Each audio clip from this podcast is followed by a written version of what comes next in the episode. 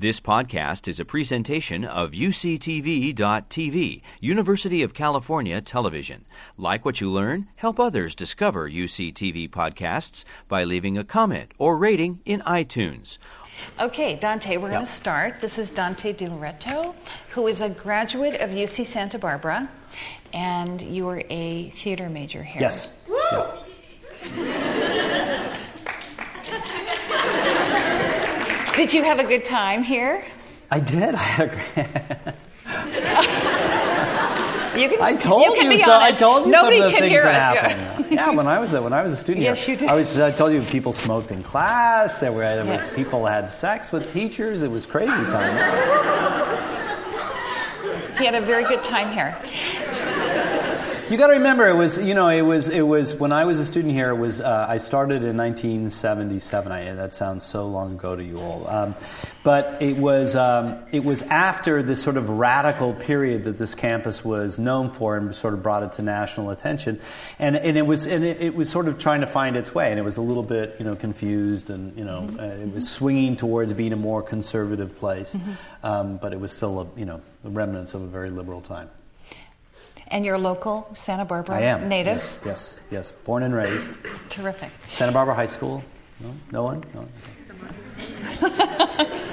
That's okay.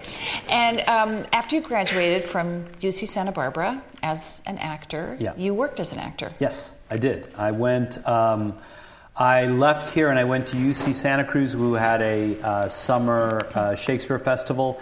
And I became, there's this thing called sort of the I-5 circuit for actors where, from the Oregon Shakespeare Festival in Ashland up to Seattle, down to San Diego, and I could be very loud. You go to the Oregon Shakespeare Festival and there are 1,000-seat outdoor theater and you have to talk very loudly, and I could do that. So I found it great success. Terrific. Yeah.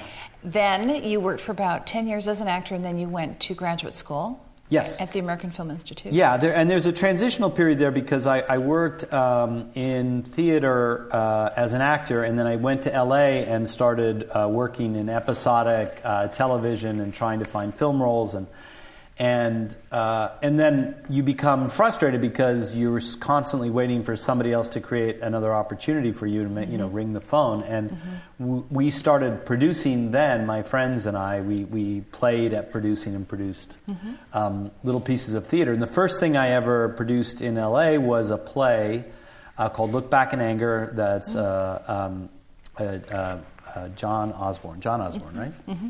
And it was directed by an unknown actor at the time named Forrest Whitaker, and we were so wildly unsuccessful at that Samuel French sent us a letter saying you can never produce another one of our plays because we didn't realize that the text was really sacred. You can't change the text. And Forrest's idea was that this play was really relevant to a contemporary audience, so we're going to change some of the lines and give it a very contemporary setting.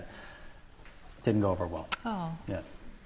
I'm sorry. That's all right. It worked out. The end result worked out really well. Okay. Sometimes early failures are a good thing. That's positively true. Okay. So then you became you got an MFA in producing. Yes. You began kind of pretending to be a producer? Now there's a chunk there that's important, I think, to tell, because between that, there was a period of time where I was kind of lost and confused and not knowing what to do because I, acting was happening, but not enough to really make more than a living of like $10,000 a year on. And I had friends who were having greater success in that, and I thought that I would go back and consider my family business, which is real estate. I had my real estate license, and I started selling houses. And then I had a couple friends who had gone to film school and had success, and the thought had never even occurred to me to go back to school and to study film and television, because I never drew any correlation between theater and film and TV. And I had no particular affinity for film and TV. It seemed kind of alien to me. As a matter of fact, if you go to a film set, it's the first one I walked on. And when you're in a theater, there's a very... you're all working together to create some particular piece of suspended disbelief that evening, that moment. And everybody is focused on that. And in a film set, you might as well be in the port of L.A. because there are guys in tool belts and truck drivers and you know guys hanging from the ceiling and no real central focus. And there's nothing that you're creating in the moment that you're taking away with and going, wasn't that great? You know, we had this conversation recently because we just made this film for HBO called The Normal Heart. And there's no moment of ceremony where you recognize that you've completed it. And, you know, that particular project was 18 years in the making. So, you know, if this is the beginning of the project and that's the end of it, the period where you're actually making it is like that much. And so it's a very, very different environment. Yes. And but I learned that you could go to school and learn about it. Right. Yeah. Okay. So now we're at American Horror Story. Yes. And Glee. It's another big leap. Yeah. Okay. So I have a few questions about American Horror Story. So do I. Which we have just seen. Okay. The one thing I can't do is talk about plot or character or like I can't. I just can't. I promised you. I did have a question here. Sworn to secrecy. He's refused to answer a priori, which is because Ryan Murphy did indicate that everything is interconnected. He just gave an interview, and that he's dropping clue by clue by clue, some kind of grand scheme for all the different seasons. And by the end of our interview, perhaps you'll take pity on us and give us just a little tiny soupçon, but I'm not sure that's well, here's the thing. We can ask. I have a friend in the audience who really would be so happy if you would choose. Here's the thing that I think that's really interesting about series television. The first series that I ever produced was Glee, and it's not that long ago. And what's interesting to me is it's first completely overwhelming because you've got to create these multiple episodes, and when you create a piece of theater or you create a film, there's a beginning and a middle and an end. And in television, series television, there isn't. Right. It's overwhelming. I mean, I would curl up in this fetal position on my couch at the beginning because it was so completely daunting. But what's interesting is it's a completely interactive experience, and I don't think people actually are aware how interactive it is. In other words, you respond to a character, to a storyline, to an arc, to a joke, and we can hear you respond, we can hear you laugh, we can hear you talk about it to your friends. And I'm not saying that that's what we're doing because the people who write and create these shows are focused on the writing and the creation of the shows, but there's a response, there's a visceral response that happens, and so things are shaped. And we cast an actor in a role, and then you see an episode and what they've done with that character, and you think, oh, that inspires me to do X, Y, or Z. And so I think the challenge of the show and any show is to have a strong and clear creative vision, for which Ryan and Brad and the other writers we work with, Tim Minear and Jim Wong, are impeccable at. But also to be able and to respond to what the audience is telling them, to what characters are leaping forward. I think a great example of that, I assume you're all watching this season, is Finn Whitrock, who plays Dandy. And Finn...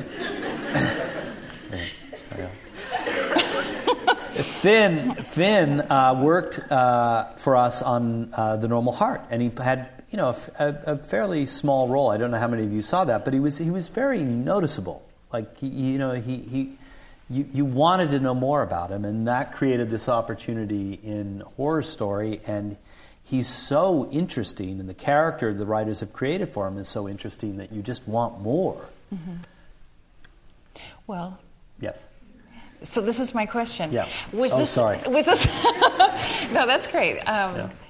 You are eluding the request to drop a hint, but we'll maybe come back at the end and bookend it. I'll avoid it then, too. Okay.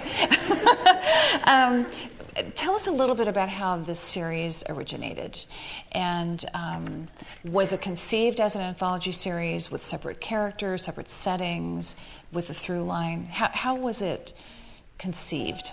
Well, I'll tell you how I remember it, okay. and I reserve the right to be completely wrong about this. But, okay. The The original premise was that of a haunted house and the idea of a place being so significant that it could become the center of a television show. So it was conceived of as an anthology. Let me turn this off. Let me just make sure no one is on fire and no one's hair is...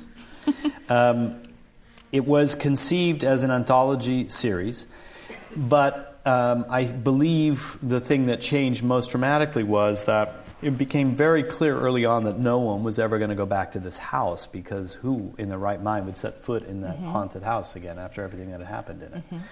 And I think it excited in the writers the possibility of actually bringing back the cast and giving them a new setting and creating this Playhouse 90 kind of experience, because they were such a terrific cast and they were all so facile and thrilling to watch that you wanted to put them in another setting and environment. Oh. So they became, you know, the repertory company. And, you know, the challenge of the show is it's creatively thrilling for the writers because... Thrilling and daunting, I should say, because... You work so hard to make something that works. And in television, the idea is if it works, you want to do it over and over and over again. But it can become difficult to invigorate that storytelling. And if you can say, okay, we've done it 13 times, let's throw it out the door, and what's a new setting, a new environment, a new touchstone of terror that we can create, then that's... You know, it's both challenging and invigorating. And then from the execution side, it creates all of this fear and anxiety behind the scenes, because you make a pilot in television because you want to see if it works. And we, leap in with both feet into the storytelling. And so you've got actors who are creating characters not really knowing where the story might take them. And you've got designers creating sets, not knowing exactly how we're going to use the space. And, we make 5, 6, 7 episodes before you, the audience, have seen one. And usually right before the premiere is where everybody's anxiety on set just goes through the roof. Because everyone's like, oh, my God, it feels really good and really special, but maybe it's the worst thing ever, and we don't know. And you guys are going to say, what, are you nuts? And so that's the challenge of the show, and I've completely forgot your question. That's okay. Good job. Whose idea was it? Was it created by Bradley Falchuk? Falchuk and Ryan Murphy and Brad Falchuk, yeah. Okay. Yeah, absolutely. Okay. And American Horror Story appears to be grounded in American history or American culture. And, for example, Covenant's the Salem Witch Trials... The Freak Show has traveling carnies, misfit culture kind of references. Yes. Therefore, that seems to be deliberate.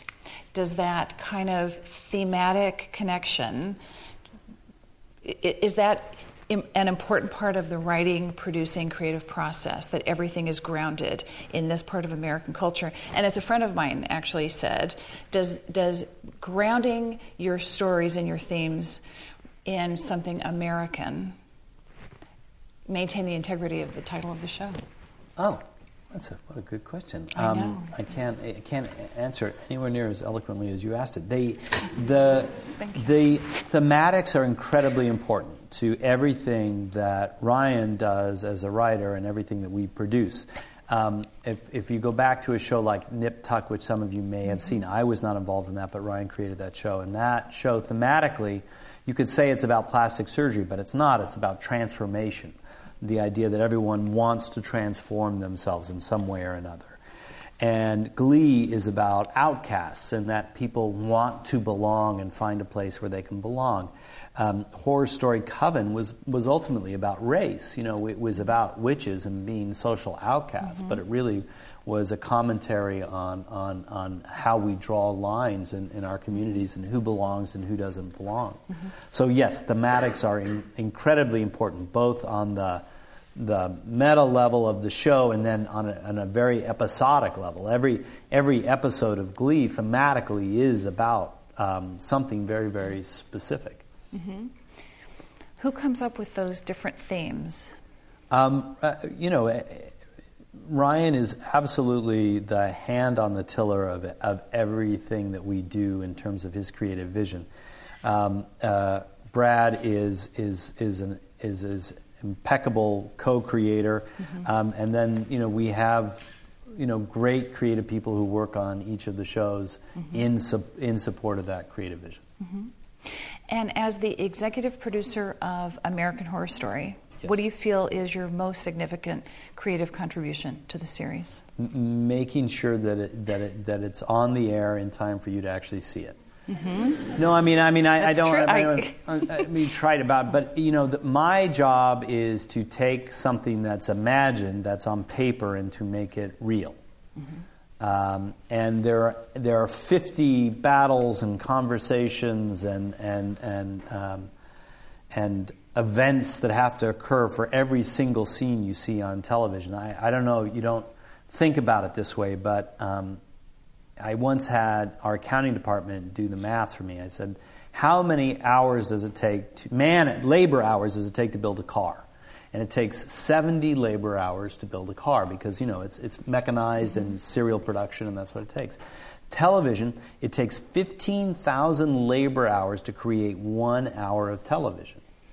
And you don't think of TV as being this finely crafted, American-made, union-made piece of art, mm-hmm. but that's exactly what it is.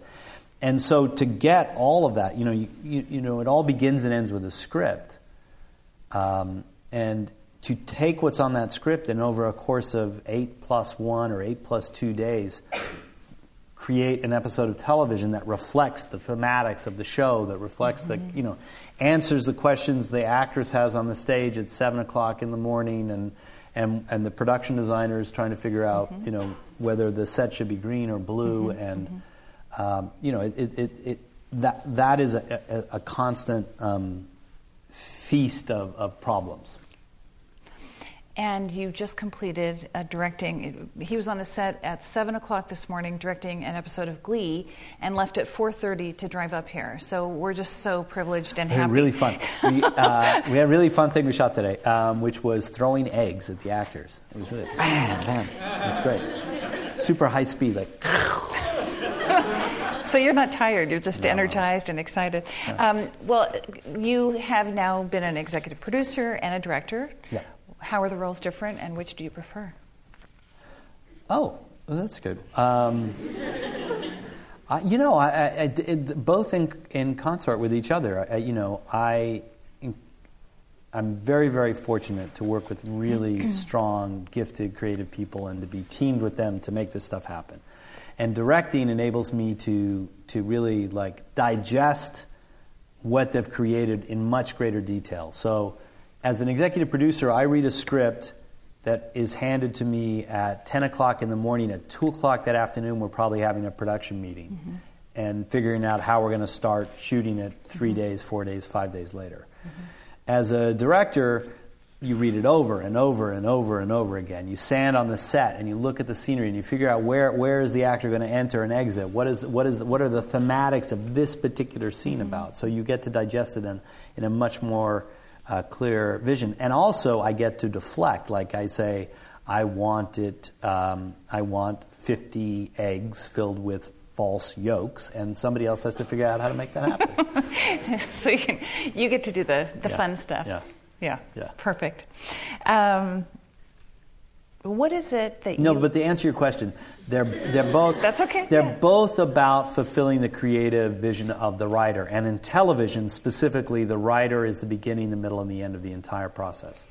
So for any of you who are interested in television, if you're not a writer, start writing. And if you still don't think you're a writer, then find a friend who's a writer and become their best friend and figure out how to make their stuff happen. Because frankly, you've got access to everything to make a television show. When I was a student...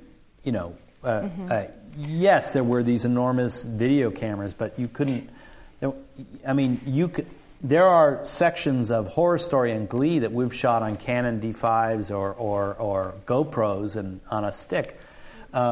And my directors of photography will kill me for saying that, but there are little moments and certain things you can do, and for you guys, you have access. The most important thing you have access to is bandwidth. mm-hmm. because you can self-broadcast anything. Mm-hmm. And, you know, you may not have an audience now, but if you create a compelling enough piece of entertainment, you'll find an audience.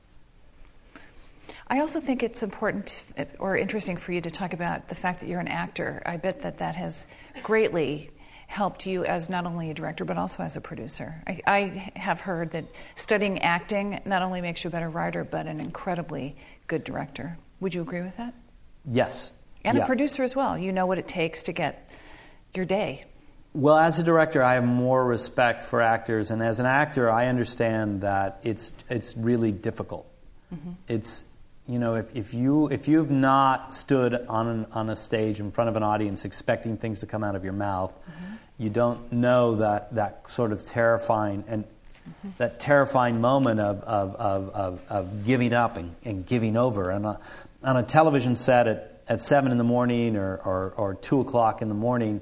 You know, you're being asked to do something that's incredibly emotionally vulnerable and exposing, and, you know, some guy's hammering in the corner and somebody else got a cup of coffee, and you've got to focus on the scene and what's happening. It's incredibly difficult. Yes. But it's also something that everybody thinks they can do, right? Because everybody acts all day long, right? We're all pretending all the time. Every day I go to work and I drive through the gates of Paramount. I feel like I'm pretending. I mean, like I feel like I'm putting something over on somebody. That's because you're a modest person, I think. Yes. Let's switch gears for a moment. Why do you think all the different types of horror that are shown on American Horror Story? Why do you guys like horror? That's my question. Why does it resonate so profoundly with people, but also? Specifically, young people are responding to this in an almost cult-like way. I sat at a table on Friday night with a 13-year-old, 12-year-old boy who in front of his parents was going, I want to talk to you about Horror Story, and not the really weird, kinky sex stuff. And their parents were like, what? I don't know. You'd have to tell me that. I don't know. I'm not compelled to watch horror. I'm not. It never was part of my upbringing. I was more afraid of it than thrilled by it. And I think that as an audience, anything that excites you sensually, and I think that horror can liven your senses, is thrilling. And I didn't used to like roller coasters, and they're fantastic now. So I don't know. To me. You know, I think that you have to question what it is and why you're telling the story, and is there a reason, like in this particular season, Twisty the Clown, for those of you who have seen it, is a terrifying character.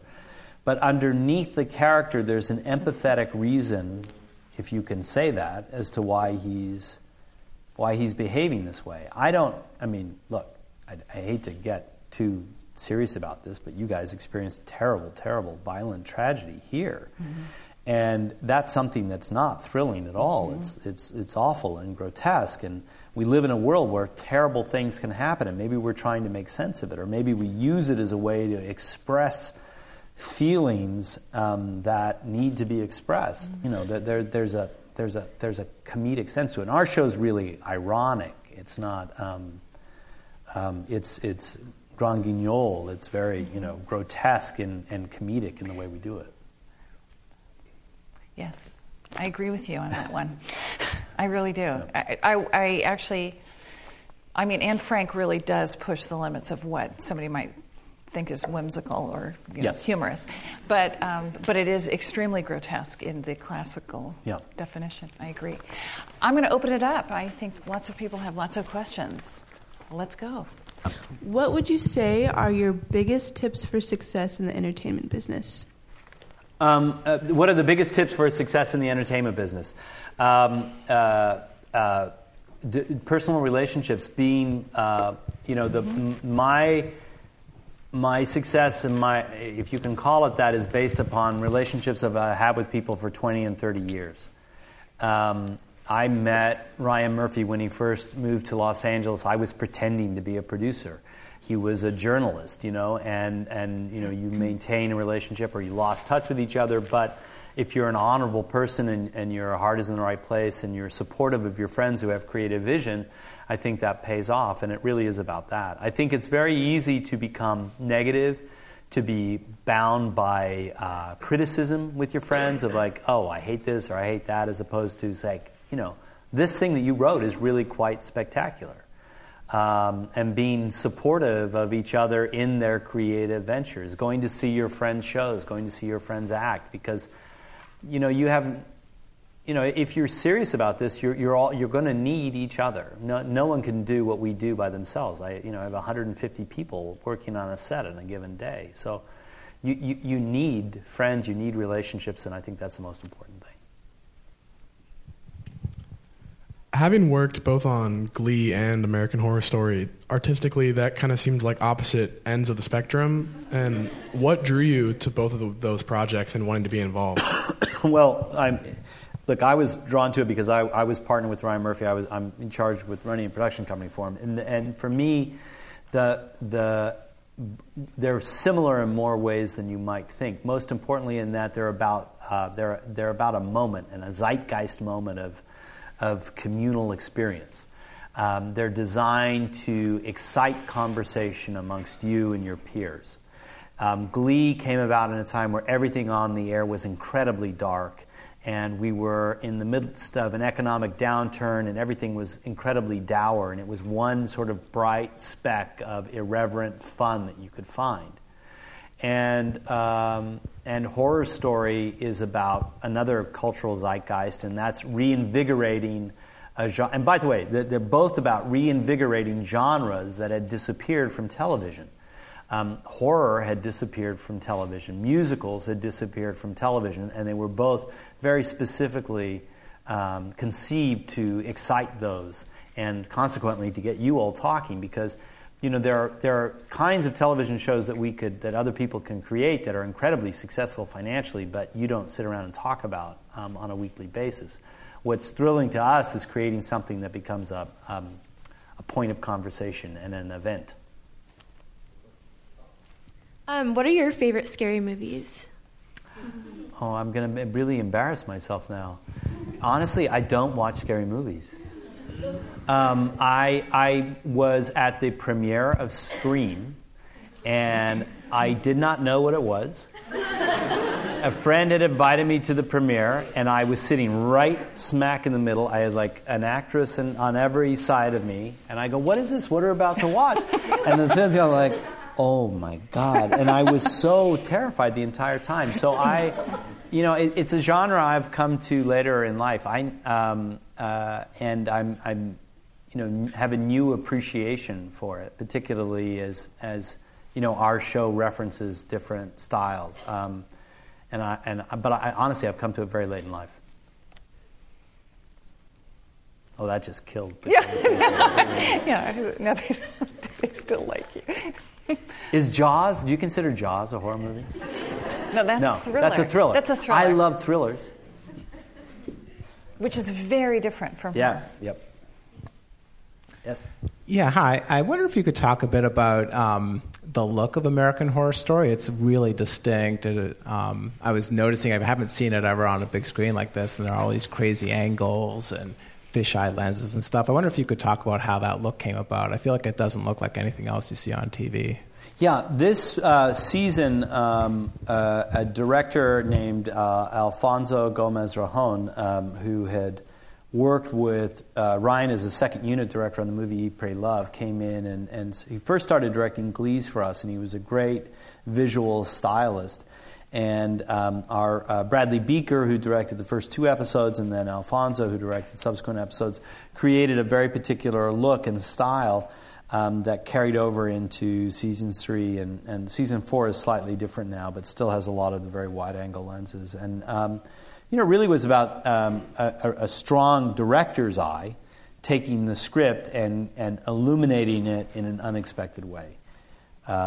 And that, combined with our production designer Mark Worthington, who creates these you know, stunning sets, mm-hmm. That they're really miraculous works of art that we shoot 13 episodes and then cut them up in little pieces and throw them away. It's kind of crazy. I guess it's no different than the feature world. It's just that it's, they're such vibrant and interesting places. If you could go to an American Horror Story theme park, would you want to?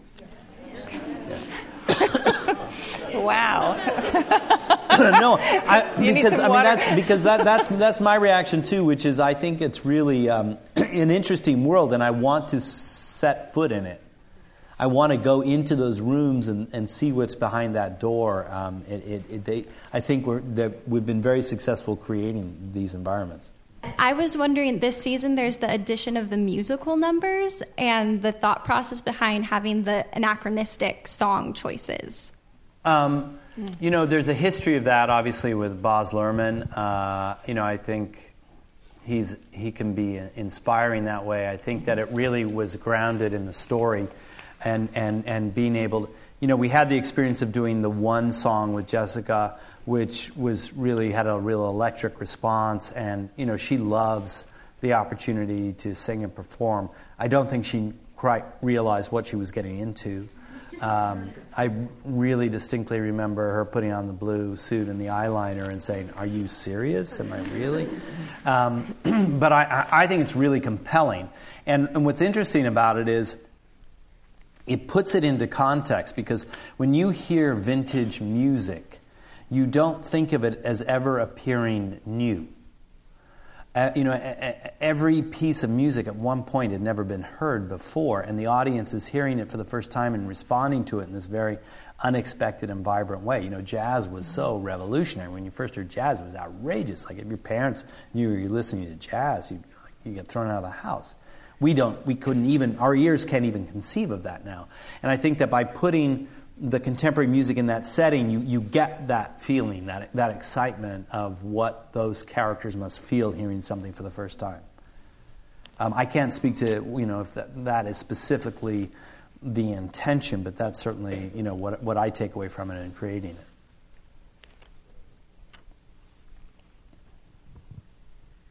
Hi. I wondered, between your experience, it sounds like, with multiple jobs in theater and multiple jobs in film, I wondered kind of what translates back and forth, and if you could talk about what surprised you or was interesting going back and forth, whether you had personal preferences or anything. I produced Broadway theater before I went to work with Ryan in L.A. and was doing Glee, and it was actually my entree into doing Glee, because I never produced a series, but they never produced a musical, so I could bring something to it. I probably, the performance aspects of it, what it takes to create a performance, what it takes to create a performance environment, what it takes to, in the theater, the written word is really a sacrament, and you can't mess with it, as I learned Samuel French taught me early on.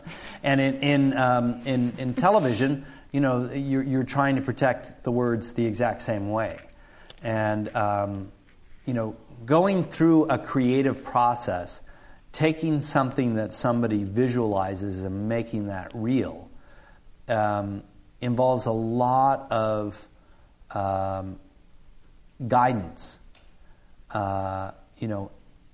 There's a lot of times where you're like, okay, this is what it says on the page. How do we create this in the theater, on the screen, on the soundstage?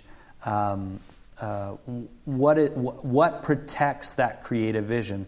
How do I fight for it? How do I? Where do I compromise? Where do I not compromise? What's really important to the storytelling? The essence of the story.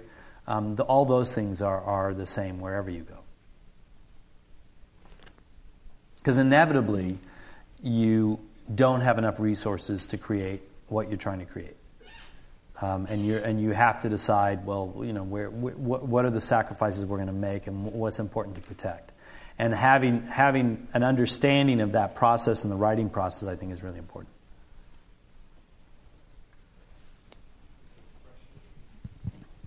Hi. One of the pleasures for me of watching American Horror Story is the way that it invokes and plays with historical memory. often in a very disorienting way. And this episode that we screened is a fabulous example of it, because you've got Anne Frank appearing, you know, is it the 40s, is it the 50s, is it the 60s? The set design suggests something, one era, the cultural attitudes and the medical science suggest, you know, another. It's part of the whole way in which both the horror and the play with history is kind of disorienting to the viewer. And so I just wanted to know with the writers, you know, how are they playing with history? Are there historical consultants? I think you as the audience are much more sophisticated than we as an audience are much more sophisticated than most people realize, right? So I can take disparate elements and put them together, and you can deduce the theme of what's happening. And you're excited by it, right? All I'm trying to do is excite your imagination to figure it out, to solve the problem.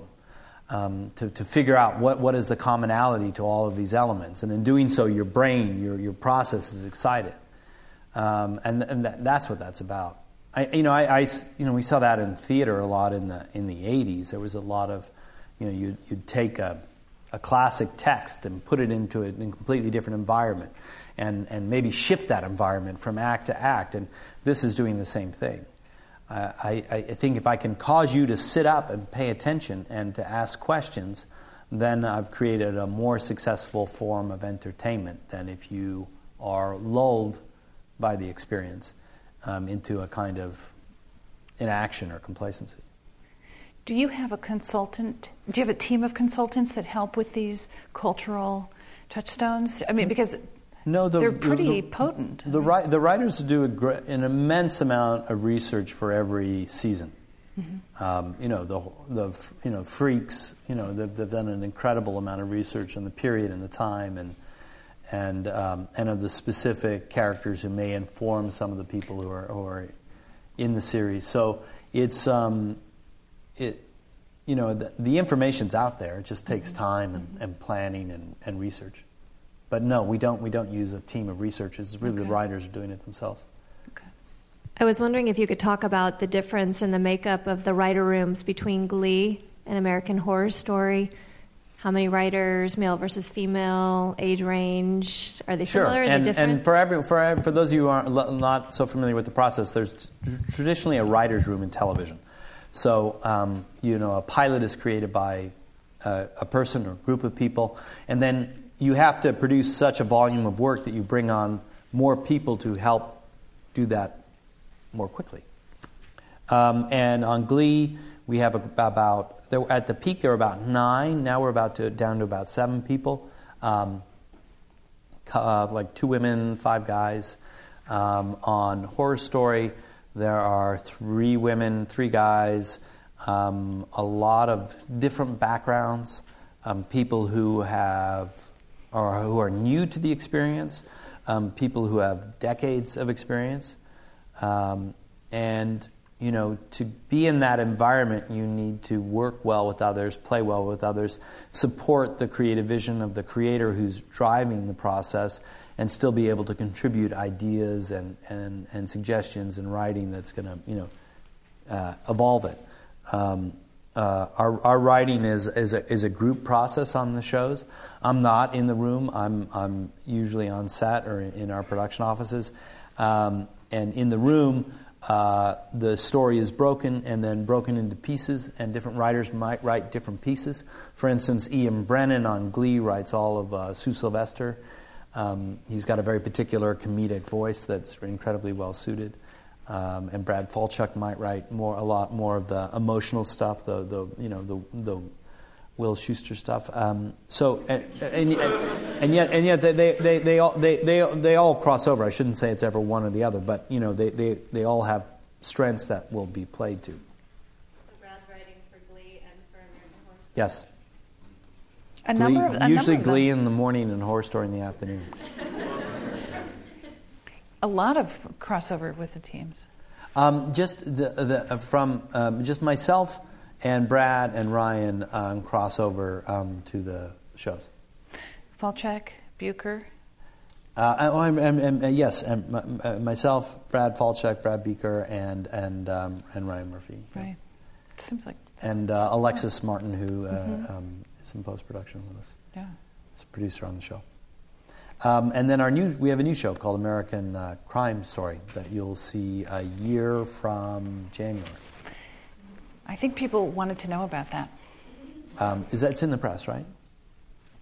It's in the press? Isn't it? You mean the program? Yeah, it's been announced, hasn't it? Yes, it has been announced. Yes, because some students...